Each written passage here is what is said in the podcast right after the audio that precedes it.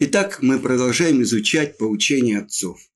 И сегодня мы будем изучать то, что сказал великий Шамай. Я напомню вам то, что первый мудрец, он был Наси, а второй был Афбейдин, то есть глава еврейского суда, или заместитель Наси. Итак, Наси был Елель, а главой еврейского суда был Шамай. И одно из доказательств.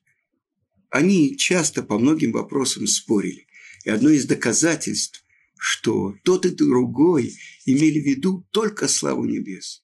Потому что сказано, спор Елеля и Шамая «Эле ве эле тиврей элоким хаим».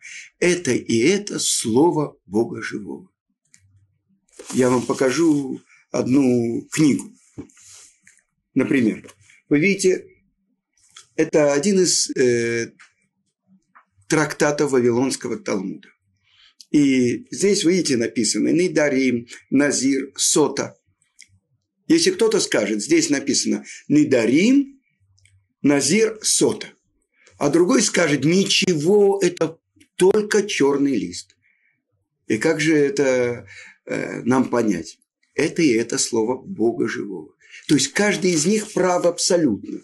Тот, кто видит с этой стороны. Здесь написаны три названия этих трактатов Талмуда. А здесь это чистый лист. Так вот, когда люди... Обычно то, к чему мы привыкли. Когда между двумя людьми идет спор. Каждый хочет доказать свою правоту. То есть, он хочет утвердить свое эго над другим человеком. Это могут быть логические аргументы, это могут быть физические аргументы и так далее. Здесь сказано в Талмуде, когда два еврейских мудреца изучают какой-то вопрос. Это война. Это война. Они как два врага сцепились, чтобы выяснить какой-то вопрос. Когда они завершают, нет более людей, которые любят друг друга. Многие слышали слово на иврите «хавер». Что это значит? В современном иврите это «друг». Так вот, это происходит от слова «хаврута». «Хаврута» – это тот, вместе с кем мы изучаем Талмуд. А корень слова «хавер» – это «хибур», это связь. Сказано, что Талмидей Хахамим, еврейские мудрецы, делают мир в мире. Они соединяют небо и землю, то есть воздействующего и получающего воздействия. То есть они дают проявиться Творцу в этом мире. Вот что значит еврейские мудрецы, которые по-другому в Талмуде называются хавер. Итак, слова великого Шамая. Многие по, при поверхностном чтении э, говорят, вот, Елель, он был скромный, о, то, что мы учили раньше, привлекал, любил евреев, привлекал к Торе, а Шамай был педант, он строго по букве закона. На самом деле, прежде всего, это неверно, потому что еврейский мудрец, тот, кто занимается соединением, он не занимается тем, что он отталкивает. Но, с другой стороны, мы с вами учили в трактате Шаба, тридцатый лист, про двух неевреев, которые пришли сначала к Шамаю, и он их оттолкнул, а потом пришли к Елелю, и он их принял. И через него они приняли еврейство. В чем смысл того, что оттолкнул их Шамай? И еще написано в Талмуде «измерительным прибором». И объясняют это комментаторы, что Шамай услышал в самом вопросе, когда они пришли и «Веди нас в еврейство», то есть дай нам пройти Гиюр, при условии, что ты обучишь нас только письменной Торе, без устной. Вы понимаете, он увидел в этом оскорбление Торы. Ведь мы получили с горы Синай и устную, и письменную Тору одновременно. Или другой, который пришел и сказал, обучи меня всей Торе, пока я буду стоять на одной ноге. пятнадцать-двадцать минут. Сколько? Это оскорбительно для Торы. Что это значит на одной ноге? Это не спортзал, где ты будешь стоять, сколько ты выдержишь стоять на одной ноге. Оскорбление для Торы. С другой стороны, вы услышите в нашей Мишне то, чему учит мудрец Шамай. И вы увидите, что это совершенно не так, как мы понимаем, поверхностно. Итак, начнем учить слова Шамая. Шамай омер. Осе торатха кева. Шамай говорит, сделай Тору для себя постоянным занятием. Эмор меат веосе арбе. Говори немного, но делай много. Вехейве мекабель эт кола адам бесевра паним яфо. И принимай каждого человека приветливо, доброжелательно. Итак, что же это значит сделать Тору своим постоянным занятием? И в трактате Шаба, тридцать первый лист, сказал, толковал Раби Шимон бар Йохай. Ой, извините, Раби Шимон Рейшлакиш. Хеврута Рабби Йоханана, того, кто составил впервые Иерусалимский Талмуд. И что же он говорит? Через сто двадцать лет после того, как завершает человек жизнь в этом мире, он стоит на суде. На суде перед Творцом. И задают ему вопрос. И человек, пока он находится здесь, он должен подготовиться, чтобы ему было что ответить на эти вопросы. И вот один из первых вопросов. Кавата и тим ле Тора, ты установил для себя постоянное время для изучения Торы. И, несомненно, есть люди, ну, наше поколение, которые не выросли в еврейском мире. Мы ходили в другие детские садики, и в другие хедеры, и в другие ешивы. Тогда у нас это назывались школы, университеты и так далее. И вот то, что мы, выучив буквы нашего алфавита и начав их складывать, и придя к тому, что мы можем уже узнать, что говорят еврейские мудрецы, один из первых вопросов – установил ли ты для себя постоянно изучение Торы? Что же я отвечу? И, несомненно, есть такие люди, которые могут посвятить себя полностью изучению Торы. Ведь сказано так у пророка Ирмияу.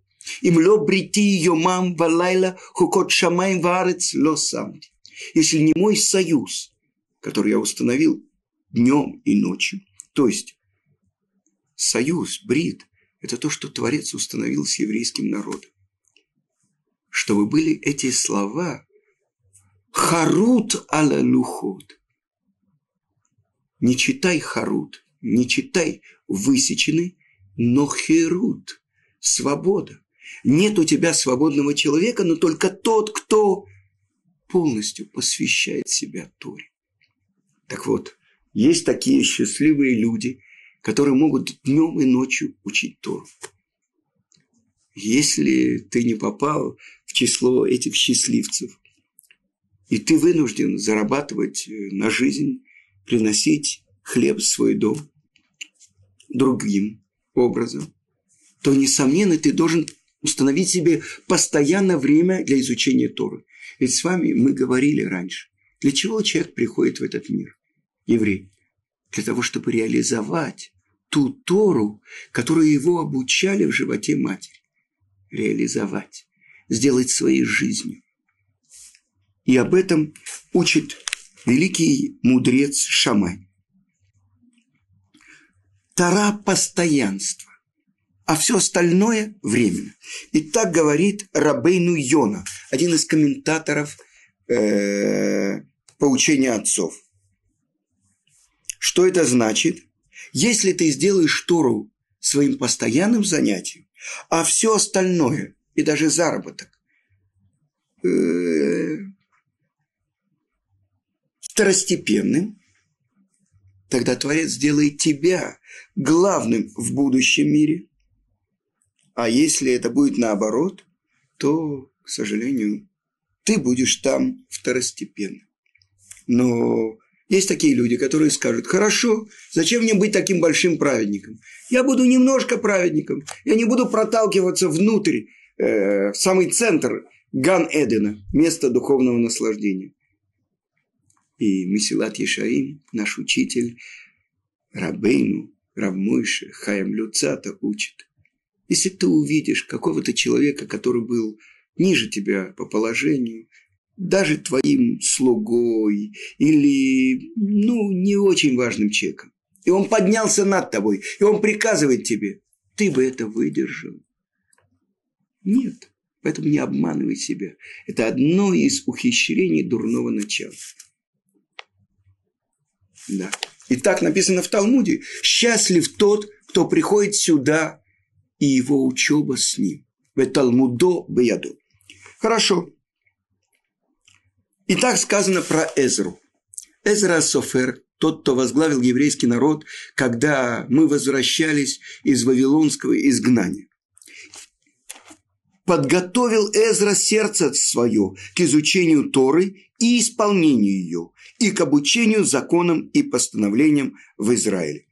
То есть, что это значит? К исполнению.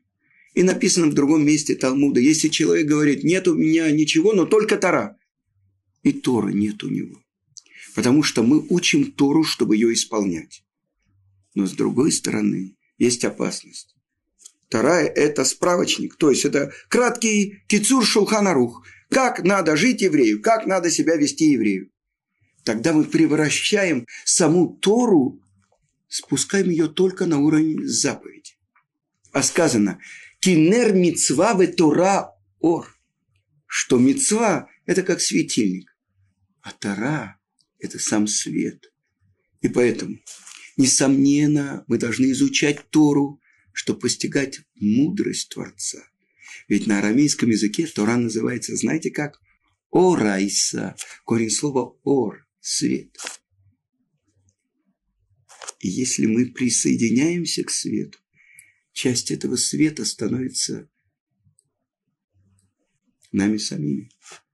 И это изучение Торы ради ее самой. Но если человек говорит, я буду изучать Тору, только Тору, и не буду исполнять заповеди, лучше бы такой человек не родился, потому что Тора, которую дал нам Творец, она связана с нашей жизнью. Это и есть ваша жизнь, говорит Творец. И поэтому то, насколько человек связан с Торой, то есть она в центре его жизни. И поэтому мы изучаем Тору, несомненно, для того, чтобы исполнять. И это вопрос, который задает Талмуд. Что важнее, исполнение или изучение Торы? И отвечает Талмуд. Изучение, которое приводит к исполнению. Так мы понимаем. Даже если человек есть... Приводит Талмуд трактат Хагига. Э, про одного человека, который три месяца шел, чтобы попасть в Бейт-Мидраш. Один день он учился в Бейт-Мидраше, и три месяца он возвращался домой. И над ним начали смеяться. Ученик Бейт-Мидраша одного дня. И пришел рав, если мне не изменяет память, это был Рабби Йоханан, и сказал, что есть человек, который, для которого главное этот один день. Тогда и три месяца, которые он в дороге в одну сторону, и когда он идет навестить свой дом в другую, это все присоединяется к этому одному дню. То есть главное у него – это изучение Торы. А все остальное – это второстепенное. Ведь он посвящает себя, чтобы быть хотя бы один день вместе Торы. И наши мудрецы приводят такой пример. Это тоже в Талмуде. Когда человек приходит в лавку благовоний, хозяин говорит, да, я тебе отвешу эти благовония. Или даже человек ничего не купил, но он впитал этот запах, который был в этой лавке. А если он пришел в лавку, где выделывают кожи?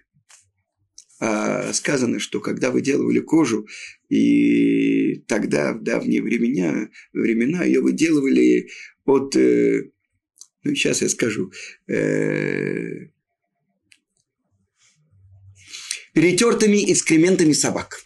Сказал все. И тогда это очень плохой запах. И, несомненно, запах этот впитывался.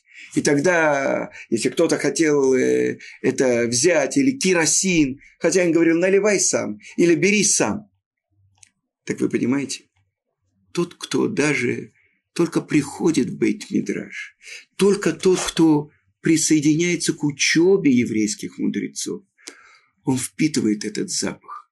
А я хочу вам сказать, в книге Хофецкаема «Ават Хесед» «Любовь к милости» он говорит, что нужно помогать бедным, нужно помогать тем, у кого чего-то не хватает. Но есть бедность другого вида, бедность знания. И тот, кто обучает сына неученого еврея Торе, как будто породил его. И сказано, что он сидит перед Творцом, и Творец делает некоторое постановление, может быть, ну, какие-то беды. И этот человек может их отменить, потому что он посвятил себя, чтобы обучить бедного, бедного в знании Торе. Потому что отец его не мог учить, потому что он сам не обладал этим знанием. И поэтому у нас заповедь, мы нанимаем учителей, которые обучают наших детей. Несомненно, сказано, что жизнь еврейского народа – это только второй. Эйн амун, эмун, эйн амейну Тора. Ой, вы знаете, сейчас у меня все перепуталось. Наш народ называется народом только потому, что он связан с Торой. А без Торы, посмотрите, мы уже больше двух тысяч лет находимся в изгнании. Но мы сохранились как евреи. Почему? Потому что мы сохранили связь с нашей святой Торой. И это главный стержень жизни еврея. Итак, сделай постоянным своим занятием изучение Торы. Дальше. Говори мало, но делай много. И сейчас мы возвращаемся к источнику еврейского народа. О ком все комментаторы приводят. Это наш праотец Авраам, который сказал сначала, я принесу ломоть хлеба и омойте ноги, и дам вам отдохнуть под деревом. А что он сделал? А взял масло, молоко и приготовил им трех тельцов, бычков, и поставил перед ними. Вы понимаете, он сказал, чуть-чуть, только отдохните, не проходите мимо вашего раба. Это было три бедуина. И сказано, что все то, что Авраам делал этим трем путникам, трем бедуинам, на самом деле это было, Талмуд открывает, что это было три ангела. Михаэль, Габриэль и Рафаэль. Все то, что Авраам делал им сам, это Творец отплатил ему. И Творец сам делал еврейскому народу, когда мы вышли из Египта. Так это то, что Авраам сделал для этих путников. Что же он им дал? А дал он им, он специально ради них зарезал трех бычков. Сколько человек, нормальный человек, может съесть мясо? Ну, полкилограмма. Ну, килограмм. Я не знаю, есть такие люди, любители мяса. Может быть, есть такие, которые могут съесть полтора килограмма мяса. Зачем в одном бычке? Ну, есть тридцать-сорок килограмм мяса, хорошего мяса. Зачем резать трех бычков? Оказывается, Авраам зарезал трех бычков, чтобы дать им самое вкусное – язык. Жареный язык. А еще с горчицей. Это то, что делал Авраам. Таким образом он привлекал людей и открывал им знания о едином Творце. Я вспоминаю один раз, я был в Дагестане, в Махачкале. Я пришел к Рау, и он сказал, как раз у нас зарезали бычка. Ты хочешь купить язык? Я сказал, да. Я помню, вот такой из ростовой печи он мне пожарил язык, и мы вместе с ним ели. Я скажу, поделюсь с вами. Мне уже было двадцать три года, двадцать четыре года. Я впервые в жизни ел кошерное мясо. Так я понимаю, что это, этот рав научился от Авраама Вин. Он сказал мало, а сделал много. И так говорится, праведники говорят мало, а делают много. Если человек даже про хорошие свои дела рассказывает на всех перекрестках. Я вспоминаю, как один журналист обратился к моему учителю рав Ицхаку Зильберу, что память о праведнике была благословенна, и сказал: вы сделаете так много для агунот, для брошенных женщин. Я хочу написать про вас статью, чтобы другие подражали вам и так далее. И рав Ицхак со слезами просил его: пожалуйста, не пишите. Напишите про кого-то другого. Не надо. Это праведники, они говорят мало, но делают много. А злодеи, они говорят много, но делают мало. Эфрон сказал: бери, пожалуйста, вот это поле, и все отдано тебе, и хорони твоего мертвеца. Так сказал Эфрон хитиец Аврааму. А потом он сказал: четыреста шекелей серебра между мною и тобою, что это? А в какой валюте? Если бы сейчас сказали человеку: вот это поле продается за четыреста. Если в Израиле, он бы подумал, четыреста шекелей. В Америке доллары, в Европе евро. Не-не-не, это четыреста тысяч евро. Это то, что сделал Эфрон. И поэтому Тора определяет. Это я тоже слышал от рава Ицхака Зильбера. Это Баля Турим приводит. Вначале написано Эфрон с вавом, полностью его имя. А потом, когда он требует такую баснословную цену, написано без вава. Потому что не хватает. То есть говорят много, а делают мало. И следующее выражение. И принимай каждого человека доброжелательно. И это тот, про которого говорят, вот он отталкивает.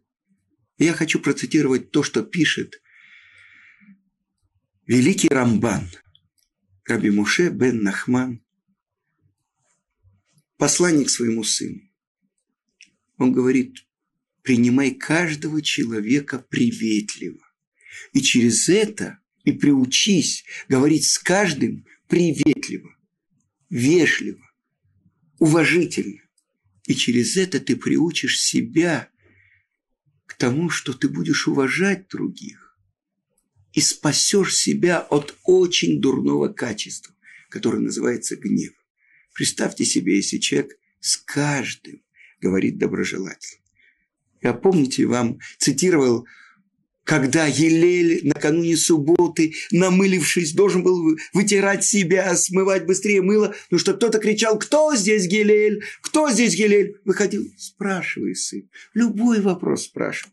И когда тот ему сказал, чтобы не было подобных тебе, как ты, Елель, он спросил: почему? Потому что из-за тебя я потерял четыреста монет, я спорил и потерял, потому что я сказал, что я заставлю тебя разгневаться, чтобы ты потерял еще столько же монет.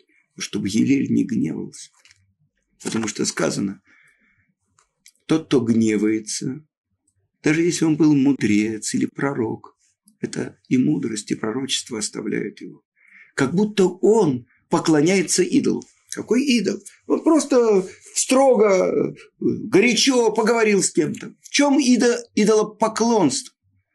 Потому что он ставит себя хозяином над всем миром. Кто-то сделал против его воли. Это вызывает его гнев. Он готов отрубить голову этому человеку, если была у него возможность. Так вы понимаете, какое самое страшное идолопоклонство – это гнев. А кто может сказать, что он себя уже от этого освободил? Так и великий Рамбан учит: если я буду с каждым человеком говорить доброжелательно, радостно принимать его, и так далее, тогда и я сумею себя защитить от этого дурного качества гнева. И говорится так в Талмуде, что если человек предлагает другому даже все дары мира, но при этом лицо его строгое, гневливое, как будто он ему ничего не давал. А другой человек, который принял другого приветливо, радостно, даже у него ничего нет, как будто он дал ему самое лучшее, что есть в мире. Так приводит Авот де-рабби Натан. И я вспоминаю тоже из Талмуда, из трактата Кидушин. Один человек кормил своего отца паргиют, особенными такими э, очень вкусными птичками, кошерные такие, жареные. И когда отец спросил у него: «Сын мой, где ты достал такие, такую великолепную еду, таких великолепных птичек?» Ответил ему сын: «Старик, ешь и не задавай вопрос. Этот человек наследует геном, а другой заставляет своего отца идти за жерновами, тащить тяжелые жернова, перемалывающие что-то. И он получает Ган-Эден». Почему? Потому что эта история, когда пришли, это, по-моему, римляне были, и потребовали, чтобы отец пошел на работы царские, сын сказал: «Отец, ты знаешь, я паденный, паденный работник, я должен перемалывать жернова, но если я пойду вместо тебя туда, на работу на царя, потому что мало ли что они заставят там делать, как они будут с тобой обращаться. Поэтому ты вместо меня должен выполнить работу, которую я делаю, а я пойду вместо тебя туда». Он наследует Ган-Эден. Так вот, смотрите, и принимай каждого человека приветливо. И я хочу вспомнить с рав Ицхаком, как-то мы пришли к великому учителю еврейского народа нашего времени, рав Шлому Залману Ойербаху. И я, благодаря рав Ицхаку, мог оказаться возле него. Было какое-то письмо, которое мы попросили его подписать.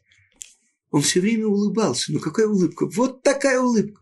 Радующийся старичок. А на этом человеке весь мир. То есть со всего мира ему задавали вопросы, и его называли посекадор, устанавливающий закон. Что он так радуется? Это то, что бесевер паним яфот. Паним – это лицо, но они выражают пним. Но об этом мы еще поговорим на следующем уроке. Всего хорошего.